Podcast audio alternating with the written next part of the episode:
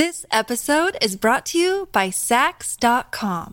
At Saks.com, it's easy to find your new vibe. Dive into the Western trend with gold cowboy boots from Staud, or go full 90s throwback with platforms from Prada. You can shop for everything on your agenda, whether it's a breezy Zimmermann dress for a garden party or a bright Chloe blazer for brunch. Find inspiration for your new vibe every day at Saks.com. When you need mealtime inspiration, it's worth shopping Kroger, where you'll find over 30,000 mouthwatering choices that excite your inner foodie. And no matter what tasty choice you make, you'll enjoy our everyday low prices, plus extra ways to save, like digital coupons worth over $600 each week. You can also save up to $1 off per gallon at the pump with fuel points. More savings and more inspiring flavors make shopping Kroger worth it every time. Kroger, fresh for everyone. Fuel restrictions apply.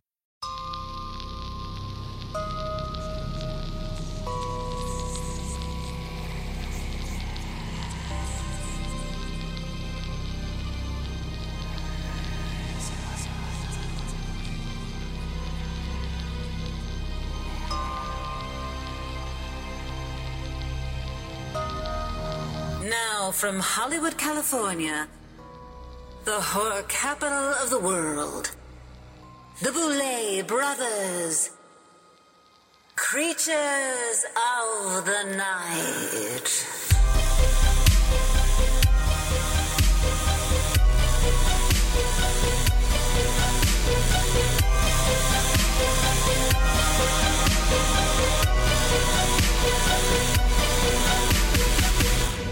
Welcome to the tour bus, Uglies. Today we are recording a special episode of the Boulet Brothers Creatures of the Night, and we are joining you as we are currently traveling through the United Kingdom for the official Boulet Brothers Dragula Season 4 World Tour. And I'm actually really looking forward to this episode. We are going to be foregoing our usual news updates this time as we are not in the office this week at all. And so I'd like to go ahead and welcome our co host and the general of our witch army to the show, the wicked Miss Ian DeVogler. Ian, welcome. Oh my God! Call time was five minutes ago. Where are you? Oh my God! Where are we? Who knows where we are? It could be anywhere. It literally could be anywhere. Truly. So we have a lot to talk about, and I'm just going to jump right into it.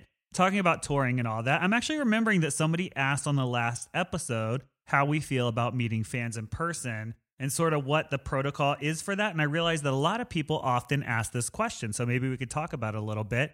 Swan, let's start with you. Do you enjoy meeting people at meet and greets? And what tips do you have for people who might be doing this for the first time? I hope people can really take these answers as heartfelt and earnest.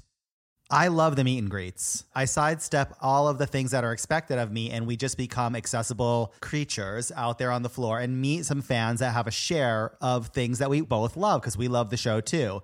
And hearing how the show might affect them or what role it may have played in their lives or how it inspired their art. Of course, I love to hear all those things, and I like to do it as many times as I can. There are a few things though that I like to just kind of throw out there. I would say never apologize for how nervous you might be or how much expectation you're putting on the situation. Just breathe, relax, like we're there to meet and kind of share in a moment. So don't be scared once your turn comes and you're standing there in front of us. And I don't know if this sounds cunty or not or bitchy. It's not meant to be, but a lot of times people want to pose for a photo. And of course, your natural instinct is to throw your arm around the person next to you. So let me give you a little bit of a piece of advice. Just because someone is dressed in drag and they're next to you doesn't mean it's necessarily consent to be all over them because there's a lot of illusion and a lot of magic that goes into building that image or that image, if you will. One of the things to look out for specifically is if someone, a drag artist, has their hair down. Because when you throw your arm around them, you'll kind of like pull their hair back and you'll notice the photo that clicks off seconds later where their chin is kind of pointed at the ceiling because you are inadvertently and unknowingly scalping them bald and ripping their wig from their head. That's true. that is a pet peeve for sure. And why we usually don't wear long wigs in a meet and greet. yeah. I'll say too, I'll back you up on that. I love the meet and greets because, like I've said before, I feel like it is almost like a family reunion for freaks and weirdos and people that really love our show. They're paying extra to come and meet you, and I'm happy to meet them. I think maybe you've heard rumors of drag artists not being the best in meet and greets. And I mean, I'm going to be controversial too and say that I think maybe our show is a little different and what we do is a little different. It, it really resonates with people that are particularly fans of ours or the content we put out. They're not just like, I'm a fan of Wife Swap, so I'm just going to go and get a meet and greet with this person that I don't really like or I don't care that much about, or maybe I do, but they don't have any kind of special relationship to me. You know, we're connected to these people through the genre of things that we like, like horror or alternative culture or things like that. So I feel like there's already like a Kindred spirit there. Yeah. Right. Right. Shared DNA. and so maybe that's a little different. I don't know. I'm just guessing, but that's what I think. I you can see that for sure. And maybe all the other drag queens are bitches. That could be the case too. Hey, I could see that too. what do you think? Ian? Do you have any like uh, tips for people? Because you've run like so many meet and greets at this point, and sometimes I have to say. You've done a great job because you've run some Oh, meet and thank greets for like hours at a time. Like you are drag incredible, con, like Ian. yeah. You know what? Let's give it up for Ian. Let's let's give Ian some love. Oh my god. Brava. Thank you. Thank you. What do you think? Like, do you have any advice for people that come to meet and greets? Off the top of my head, I would say my biggest piece of advice for meet and greets is to take a breath. I think that people get really, really excited, rightfully so. They're meeting artists that they look up to or that they feel a sense of kindredness with. But I think that oftentimes people will come to the meet and greets and they'll get so flustered or they'll stumble over their words. And unfortunately, because there are so many people, we do have to move things along a little bit. And I personally always try to make sure that I give the Boulets or the other artists from the show space to interact with the fans because I think it's important. However, if you're just kind of like, uh, uh, uh, I, I don't know, I don't know what to say. The sand in the hourglass runs out very quickly. And I think that a lot of people sometimes walk away with like, oh, I wish that I would have had the courage to say this or to tell the Boulets how much I love them. I'm like, well, you should because this is your moment, you know? And I know that you guys both love and respect those interactions. And I think that people should rightfully be afraid of their overlords. They need to make some notes. You don't want that situation to slip through your fingers. And look, Yeah. I can relate. I know it's something that I've dealt with my entire life. My beauty stuns people. They don't know what to say. They don't know what to do. I mean, I would give people this advice, which is we're not judging you. Like, if you're Oh, coming yeah. to meet and greet to see us, we're thankful that you're there. You probably paid extra to come and do it, and we appreciate that. So, we're not looking at you and judging you. We're happy to meet you. Just, I would say, think of one sort of message because you don't have a lot of time. Even if you have two or three minutes, you really can only convey one message. So, Mm-hmm. don't tell me your life story because there's no time for that. but try to give us like a brief message, right? Yeah, and do it when you're borderline sober because when you get too drunk, you can convey no messages and everything comes across like a hot mess. That's like the only message that you're going to convey. So, yeah. you know, maybe have one to like loosen up or enjoy the party, but don't get too wasted. I want to admit, and. I will not name names, but I did threaten someone at the last meet and greet. I'm going to go ahead and say there was a drunk guy that came up to me. I don't remember what he said, but he said something very offensive and obnoxious. And I think I told him if he didn't move back, I was going to pick him up and throw him off the stage.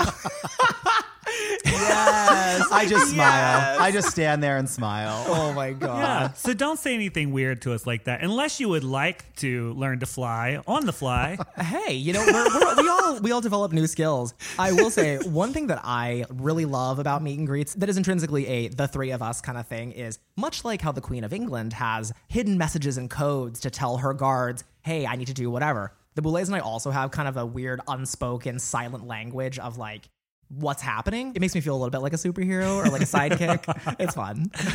Yeah, so the meet and greets now today, they look a little different than they have in the past. Do you have any things that stand out or kind of like crazy memories from tours before these times when things have gotten a little bigger and a little more glossy? One of the things that our fans do that I actually enjoy is, and they're afraid to ask sometimes, they request us to choke them. Oh yeah. And I love that. I actually think it makes for a good picture when one of us is on one side and Oh, one's on the other. I think it looks great. Or my other favorite is when they ask us to step on their head. That's another good one. That happened just- recently. That happened recently, and that Oh, is a good one. And remember in San Francisco, that guy that was worshiping us, I like that too. Oh, too. yeah. That's Worship is always one. yeah, some people really know how to greet us. Yeah. so now I'll ask: Are there any horror stories from like meet and greets past or like tours past that come to mind since we're touring now? I would say there's a couple of times where I've put together a fabulous outfit because you know part of the meet and greet is oh I want to pull a new look and surprise people. And so we'll go back and get ready and we'll put on this giant Iron Man armor suit of darkness. and then we come out and I'm like, oh shit. This is like 5,000 degrees. and I'm like, oh my God. You know, I just didn't think of like what this venue would be like or how hot it would be. Yeah. And literally, I can feel the beads of sweat building up on the floor. My contact, for some reason, starts bucking out the side. It, it ain't good. Yeah, your bed was made at that point. There's no turning back, and now you just have to like die in it. Because you can't go change and come back either because they'll be like, no, and "Uh, everyone has seen you already. So there's that moment. It's like, woo, you know, Yeah. and forget it. Just a little uh, tequila, I think, is a good little drink before yeah, you do a it, it greet. lubricates the whole mechanism of a meet and greet. Yes. Yeah. What about you? Is there any horror stories for you? just like touring out large. And I think we've talked about the bus breaking down, the infamous bus breaking down in Wales story like several times. From the first time, it was not our first time touring the UK, but it was the first time we took some of the Dragula competitors. this is my memory of it. I was kind of in the middle somewhere, and I know like Vander and a few others were behind us, mm-hmm. and Drac's to my right, Ian's to my left, the driver's in the front. It's three in the morning. We're literally driving through American Werewolf in London a landscape, and it was just rumble, rumble, rumble, rumble, rumble, rumble, sleep, sleep, bang, and Yep. just on the side of the road in the dark, double flat tire, no phone signal, nightmare. No way to mm-hmm. communicate with the outside world. We have a call time to meet as well. We were racing to get to the ferry to bring us to Ireland, and we had to get there at a certain time, or it was basically going to throw everything off. And this goes on for hours, and like the sun is coming up, and we then discover like we're in like a rolling pasture with sheep. Oh, that was the gag for me. that me. was the gag. The gag for me was when the driver thought he was going to change the tire and got under the car, and then the jack fell and the car mm-hmm. came down. And that's one of those moments because I think it's happened maybe two or three times in the history of Dragula where I thought that our life had changed forever. Yeah. I was Yeah. like, the driver is now dead. Like in my mind, I'm like, he's dead, and that's official. in my mind, I'm like his skull is crushed uh-huh. under Oh, that yeah. wheel. Yeah. I know that we talked Yellow Jackets to death in the last episode, but I will say, retrospectively, that was a moment where I'm like, if we were all in Yellow Jackets, I know exactly how I would react to trauma because as soon as the bus shifted, I close my eyes. I just witnessed a man dying. I cannot. Yeah. I, I cannot lift this Oh car my God, over it's him. so scary. It's interesting because like a lot of, of drag tours nowadays are really glammed up and people have their own trailers and gigantic buses and all this stuff. In the world that we came from back in the day before all that, I think it was more touring like rock and roll tours, right? It was Yeah. not glamorous at all. You were in rock and roll clubs, just finding a place to get ready. Yeah. And it was, you're not on a big glamorous bus or anything like that. So it was kind of like a little more like I think a band traveling, right? Absolutely. Yeah. a little more roughing it. And I Yeah. think we were building the empire then too. So we were, you know, we were doing what we had to do to get where we were going. Exactly. And I mean, I, I think it's interesting to know what it's like now versus then and know it both ways because you don't become spoiled, you know? So speaking of then, this is before even that. I think it was like our first time in Australia. And they're like, here is your lovely dressing room. Like, oh. welcome to the club. And it was one of those like rock clubs, which I actually really love. Stank like beer, and you know, you could fit like a couple hundred people in there, but the shows were like fucking electrified. So I'm like, this place is cool. I really love it. And then they're like, okay, let's go back to the green room. And we walk through the hallway and through a couple of doors. And I'm like, why are we stopping? Because there's like picnic benches. It's like one degree. It's like so freezing. Mm-hmm. And they're like, well, you can get ready anywhere. All of this space is yours. And I'm like, I'm looking around.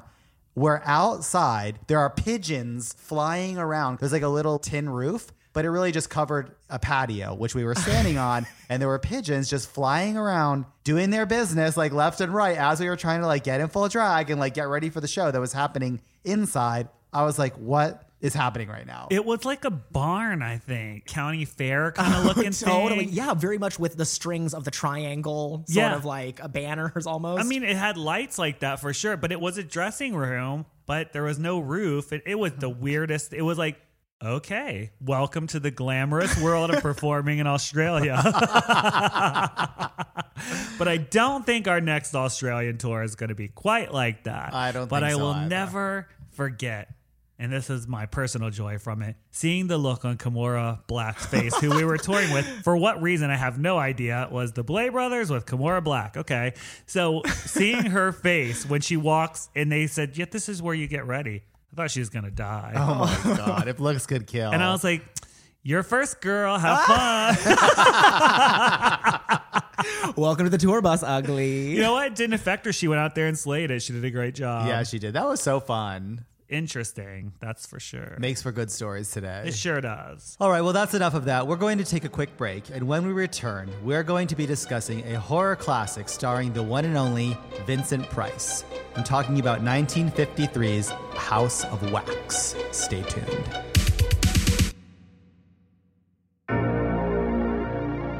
Attention, misfits, mutants, and outcasts. The Boulet Brothers want you to join the cult now by visiting BouletBrothersDragula.com, where everything from the world of the Boulet Brothers can be found. Be sure to sign up for the newsletter for insider updates, learn more about upcoming projects, and access tons of Boulet Brothers and Boulet Brothers Dragula exclusive merchandise. Visit us now at BouletBrothersDragula.com. Do it or die.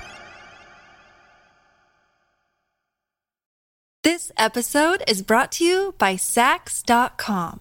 At Saks.com, it's easy to find your new vibe. Dive into the Western trend with gold cowboy boots from Staud, or go full 90s throwback with platforms from Prada. You can shop for everything on your agenda, whether it's a breezy Zimmermann dress for a garden party or a bright Chloe blazer for brunch. Find inspiration for your new vibe every day at Saks.com.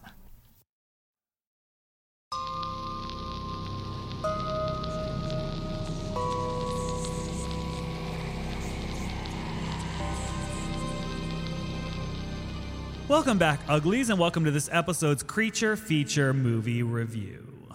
For this episode, we've chosen to watch the horror classic House of Wax, directed by Andre de Toth and starring Vincent Price, Carolyn Jones, and a young Charles Bronson. It's the story of wax sculptor Henry Jarrod, who is horrified to learn that his business partner Matthew plans on torching their wax museum to collect on the insurance policy.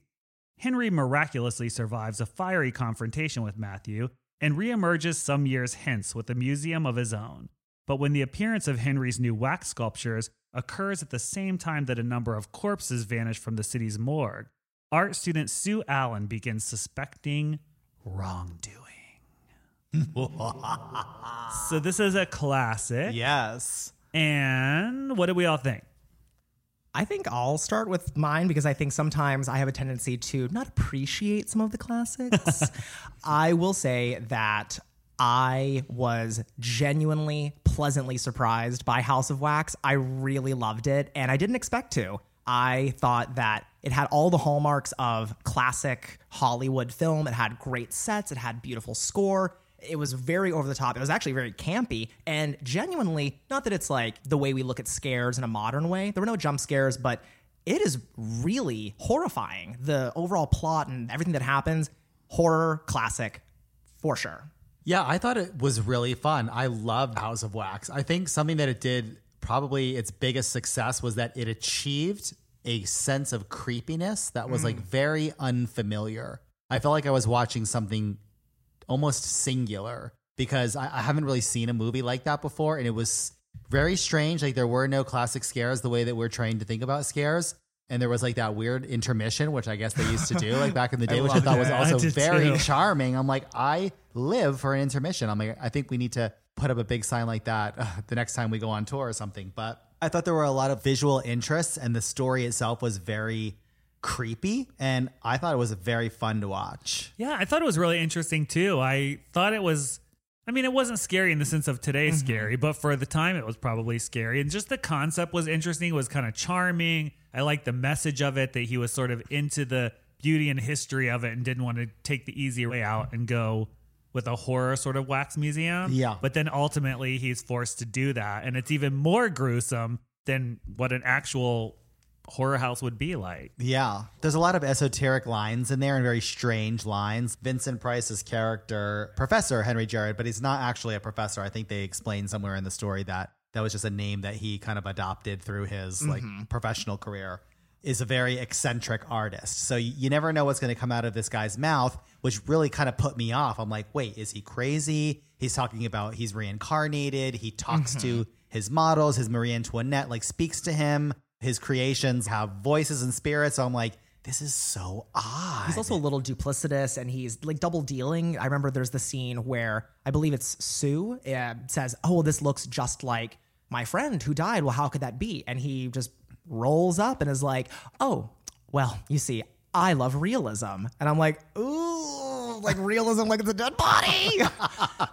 I felt like once they figured out he was the murderer, they really didn't have to go after him. All they should have done was taken a quick video, Snapchat of him getting out of the wheelchair and then put it on Twitter and oh. It would have been It would have been over. It would have been mm-hmm. over. I You mean, know? girl, like the girls on Twitter in 1953 were crazy. Vicious. Girl, cancel culture. Speaking of the lines of the film, I was locked in on the character of, I believe her name was Kathy. She's the blonde who ends up dying because her dialogue is campy in a way that I was shocked at some of the things that came out of her mouth. Like specifically, and I wrote these down in my notes, which by the way, I'll have to read you some of my notes because they're hysterical for this one if I do say so myself. But she's at brunch with the guy who burns down the original wax Yeah. museum.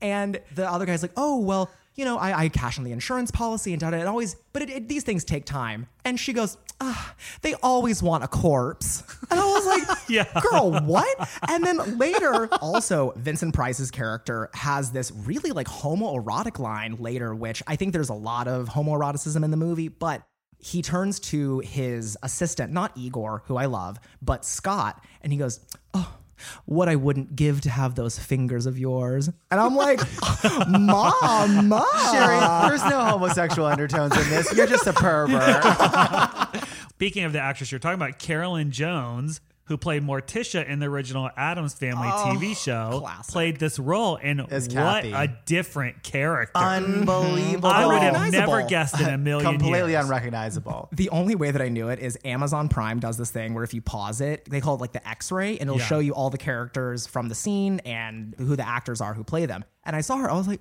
oh my god, I would have never guessed. I was neither. scalped. We all know Morticia's attitude is so relaxed and sophisticated and dark. And this character of Kathy Gray, she kind of talks like this, and she's oh, a little bit of tawdry, and she's a little bit of a skeezer, and she's wearing one earring, which I found so fashionable. It turns out to be a very kind of pivotal plot point too. But we're watching the mm-hmm. movie, and in her first scene, first of all, she's being corseted, and she has a waistline like smaller than Sigourney Beaver's. Oh, and Like- she oh, she goes, if you don't watch your waistline, no man will. I'm like, oh my god, I and love she's this got character. this big dangly jeweled earring in one ear. And I even said it, I'm like, wow, that is kind of like unexpectedly fashionable for the mid 50s. Mm-hmm. It's really cool. Well, similarly, Charles Bronson, who plays this very non traditional role for what we normally expect him to be, he's always this kind of like tough guy in these crime movies like Batman without the mask, yeah. right? Yeah. and his character Igor in this is a deaf mute. So he doesn't even have one line, but I think it's testament to the effect of his presence on film. Yeah. He's like a mm-hmm. major character. Yeah. I actually I wrote down too that I loved the character of Igor because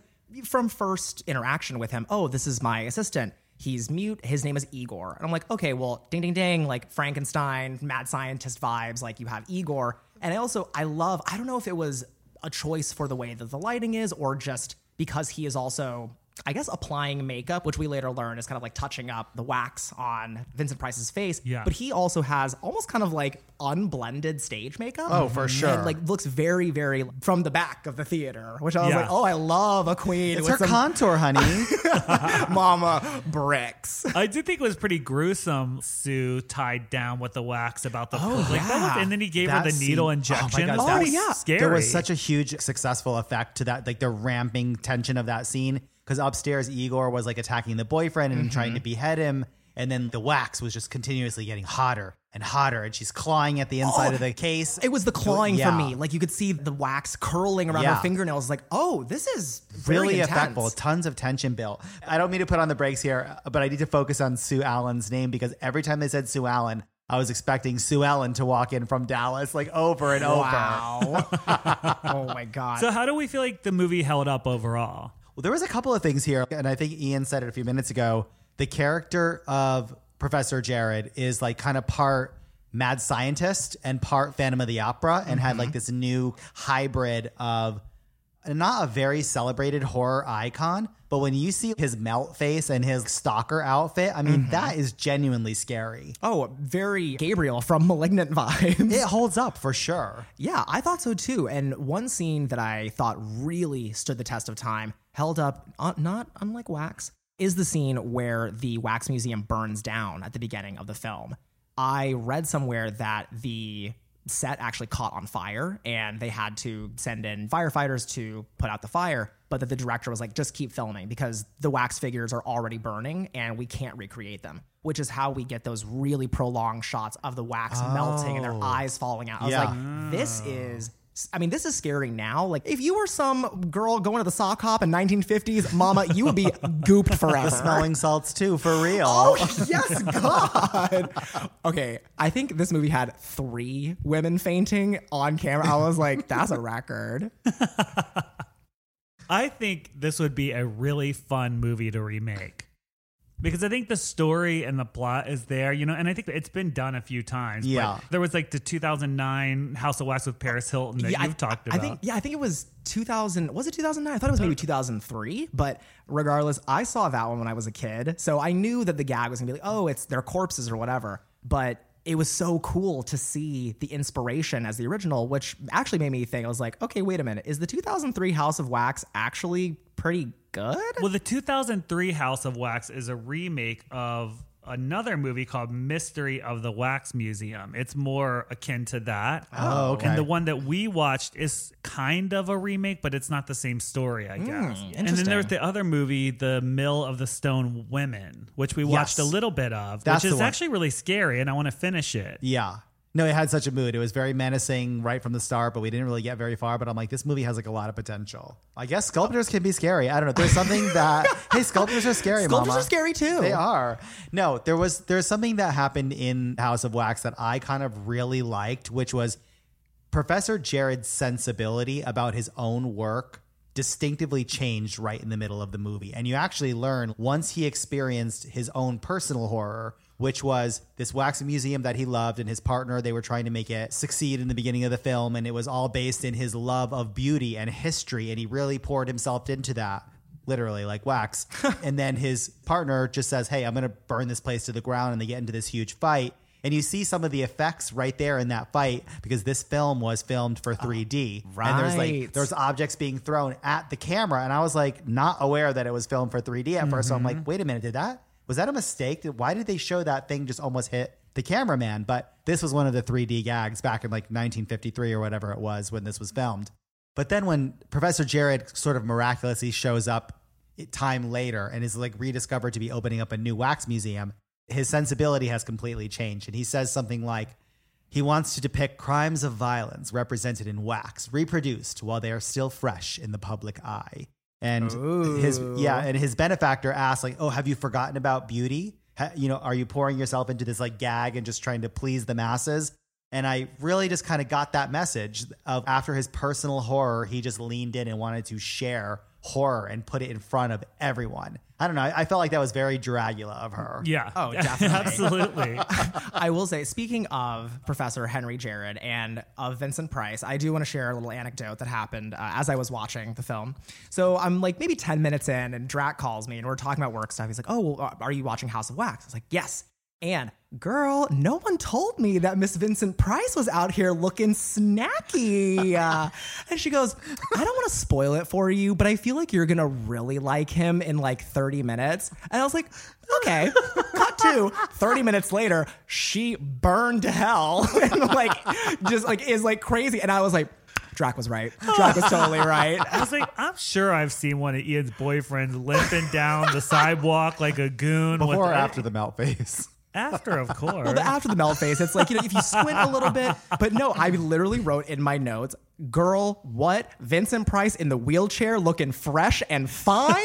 Ooh, I was gagged. Oh my God. Put me in the wax museum, mama. I think that he was scary once he was transformed. I mean, I, I thought it was scary picturing him the way his physicality was, his Yeah. movements. I mean, it was very intimidating. I would say. For sure. And I mean, who knows how much of this is just PR spin or just trying to generate buzz of the movie. But I read that Vincent Price was doing an interview and he talked about how literally executives on the lot for the film were afraid to look at him and he was basically banned from the, Really? yeah banned Oh, from the cafeteria he wasn't allowed like in public because he was so scary looking which i believe it's like he looked good I hope to also figure out how to make a wax face that I can put over my face that will move as I move. You know what I mean? Oh, so you won't know. It'll make drag so much easier. I think so too. That's my goal for season five. But you don't want it to be able to be shattered so effectively the mm, way the It'd be way kind of her- awesome though if it was in the middle of judgment. You get oh, that and it cracks and you're Talk just about like oh, drags a had a face crack moment. The face crack from hell. You have like But a, honestly, a that weird gag- skull, like Skeletor face underneath of That it. face crack gag, I had not seen the remake. I didn't see the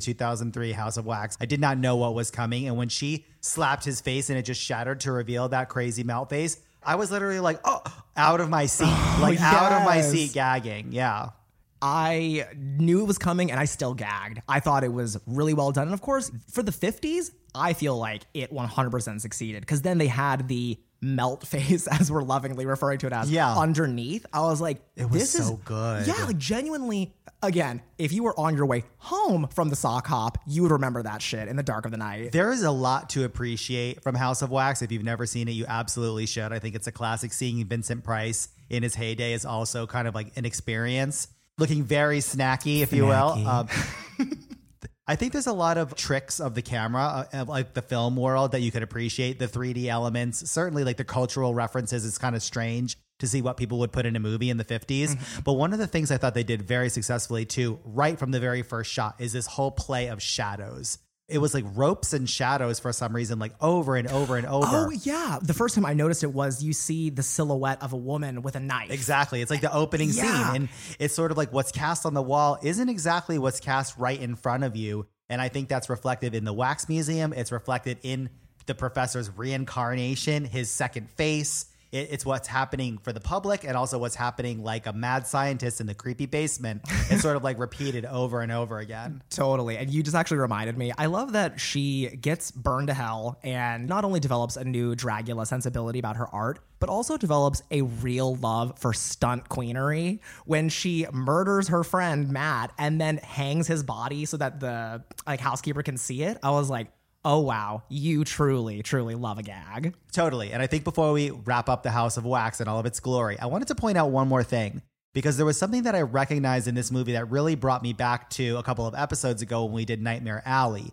And it was the way that they treated alcohol and alcoholism in reference to the geek. Oh. So we oh. knew like what a powerful tool of almost like uh, coercion mm-hmm. alcohol was then. And I just kind of found it interesting because I think addiction and alcoholism is something that a lot of people face. And if you don't face it personally, maybe family members or loved ones face it. And I personally have an intimate relationship with it because people that I love face that kind of challenge. And when they put the alcohol in front of one of Professor Jarrod's cronies and they're tempting him, like, you're not going to be able to resist. Like, mm, like mm-hmm. tell us where it is. Tell us what he's been doing. And it triggered me because I'm like, the way that we treat addictions and stuff today, I think is like much more sensitive to like mental illnesses. And back then, it was almost like a triggering gimmick. Did, mm-hmm. did you pick up on that at all? A little bit. I thought that that scene definitely felt manipulative in a scary way. I look more on the way that the police basically just found this guy's trigger and were like, we're just going to pick away at you. Like, it doesn't matter how we treat you. It was almost just kind of like a, a disregard for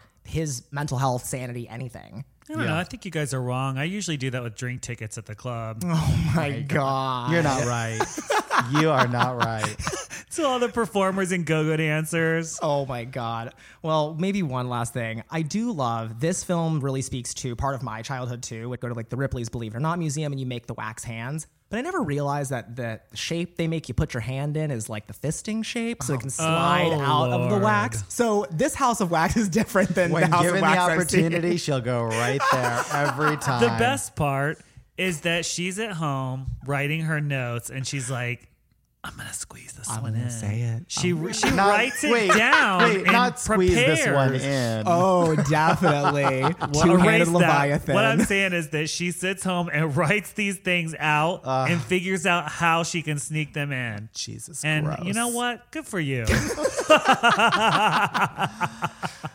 All right. Well, I think that's all the time we have for this episode's Creature Feature Movie Review. We are going to take a quick break.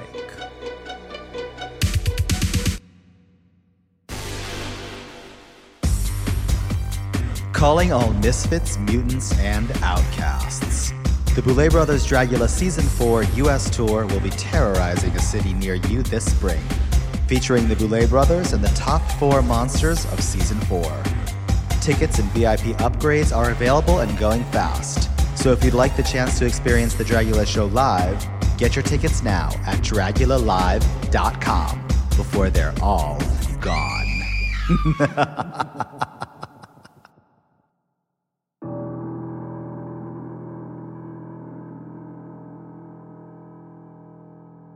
and now it's time to change the mood a little and bring the lights down as we prepare for this episode's haunting of history. For this section of the show, we like to dig up a real life documented supernatural happening and give listeners an abridged history of the terrifying event. We encourage you to turn off the lights, find a dark, quiet place to relax in, and prepare for a journey into the unknown.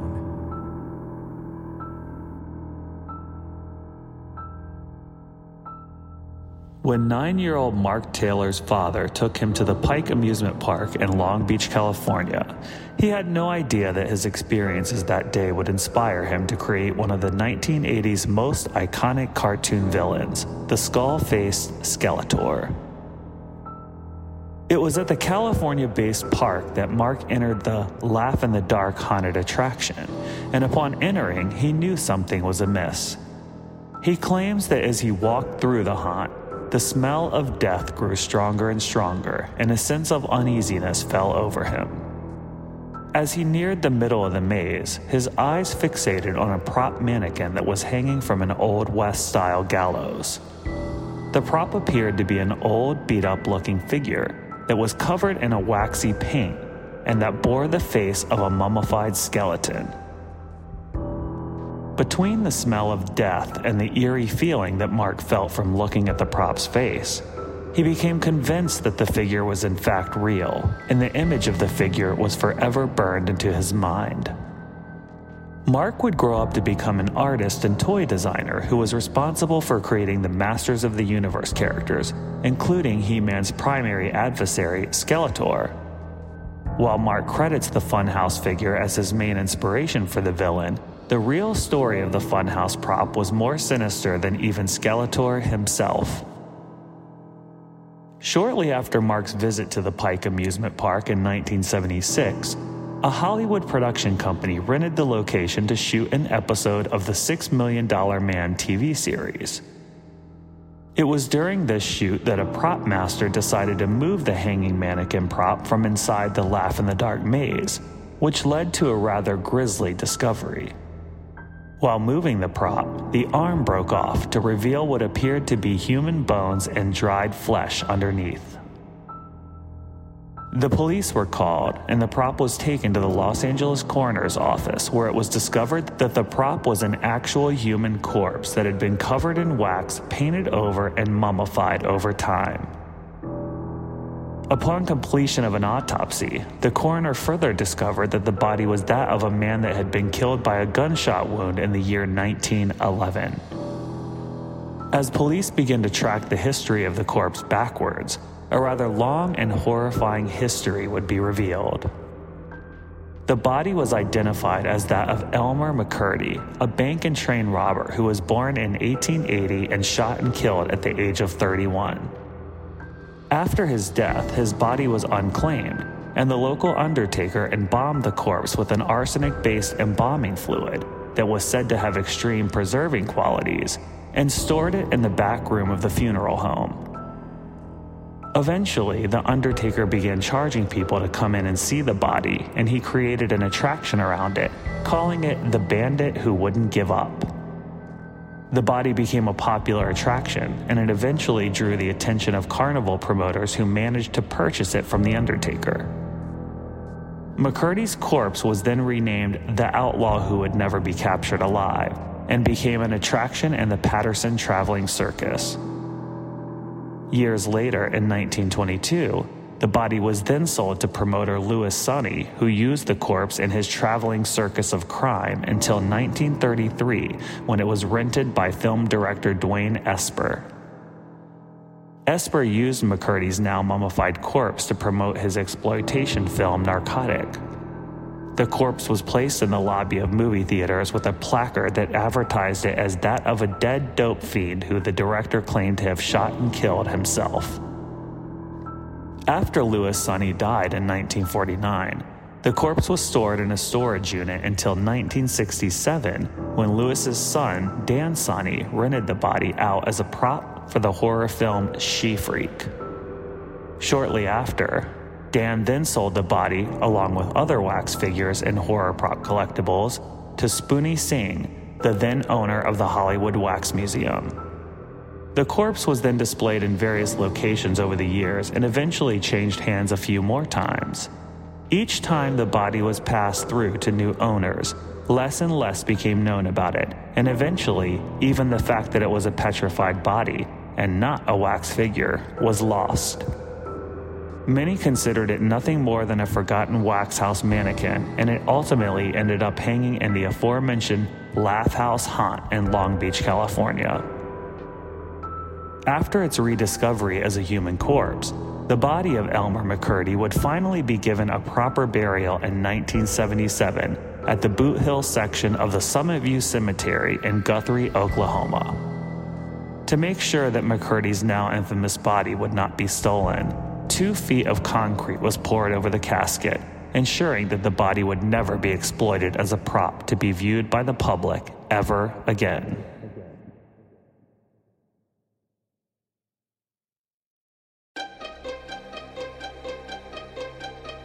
That's it for this episode of the Boulet Brothers Creatures of the Night. Thank you all for joining us, and we hope to see each of you in person over the next few months at one of our stops for the Boulet Brothers Dragula World Tour. We'll see you next time, Uglies. The Boulet Brothers Creatures of the Night is a Dread Central production, hosted by the Boulet Brothers with their co-host and producer Ian DeVogler. Engineered and mixed by Carlos Bueno, with music by Neuron Spectre.